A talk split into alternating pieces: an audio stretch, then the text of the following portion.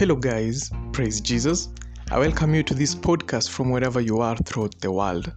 All I do in this podcast is bring you a message of hope through Jesus Christ, our Savior. He charged his disciples to go throughout all regions in the world and spread the gospel. It is written in the book of Mark, chapter 16, verse 14 to 15, that later Jesus appeared to the eleven as they were eating. He rebuked them for their lack of faith and their stubborn refusal to believe those who had seen him after he had risen. He said to them, Go into all the world and preach the gospel to all creation. And today's podcast, uh, today's episode title is Go Ye, the charge that our Lord Jesus Christ charged his disciples to go ye into all the world and preach the gospel to all creation, to everyone. Now, in the context of Mark chapter 16, verse 14, you know, uh, in that verse 14, it says that Jesus had appeared to the eleven as they were eating. The eleven described here are the disciples of Jesus Christ. The word disciple means a follower.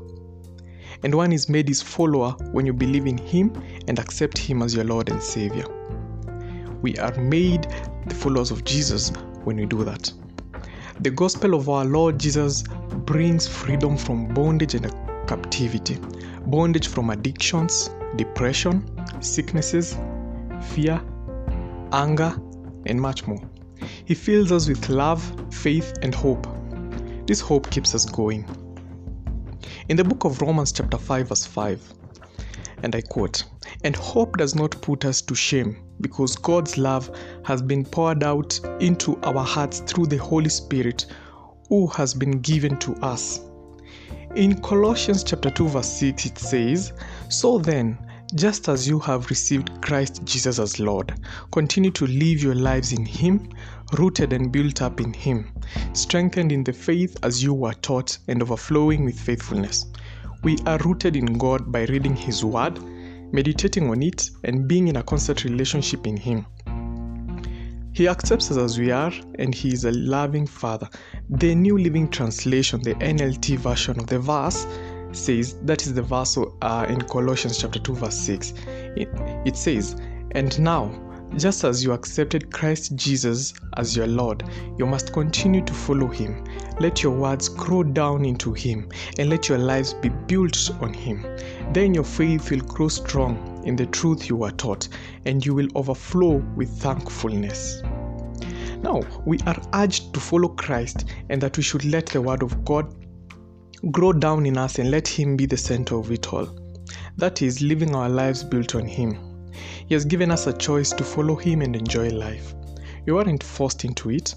Now, since we now enjoy in our salvation and have received peace and joy in our hearts that comes from Him, let us gladly share this message of Him, this love that we have received, let us gladly share it with others. Let us help others enjoy what we are enjoying. Let us encourage the discouraged. Let us show affection and compassion to others. Let us confess to others our faith in Jesus Christ and the salvation that we received. Let us help another person turn on a new leaf or a chapter in his or her life and they will enjoy the goodness of our Lord. Let us spread the light. This word that has redeemed us, the word of God, let us spread it to others. The word says in the book of John, chapter 8, verse 12, that when Jesus spoke again to the people, he said, I am the light of the world. Whoever follows me will never walk in darkness, but will have the light of life. Let us desire this light of life in Jesus.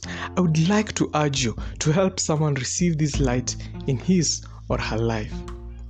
Say this prayer with me Lord Jesus, thank you for the gift of salvation. I thank you for you died for me, for my sins. Thank you for this new walk of life.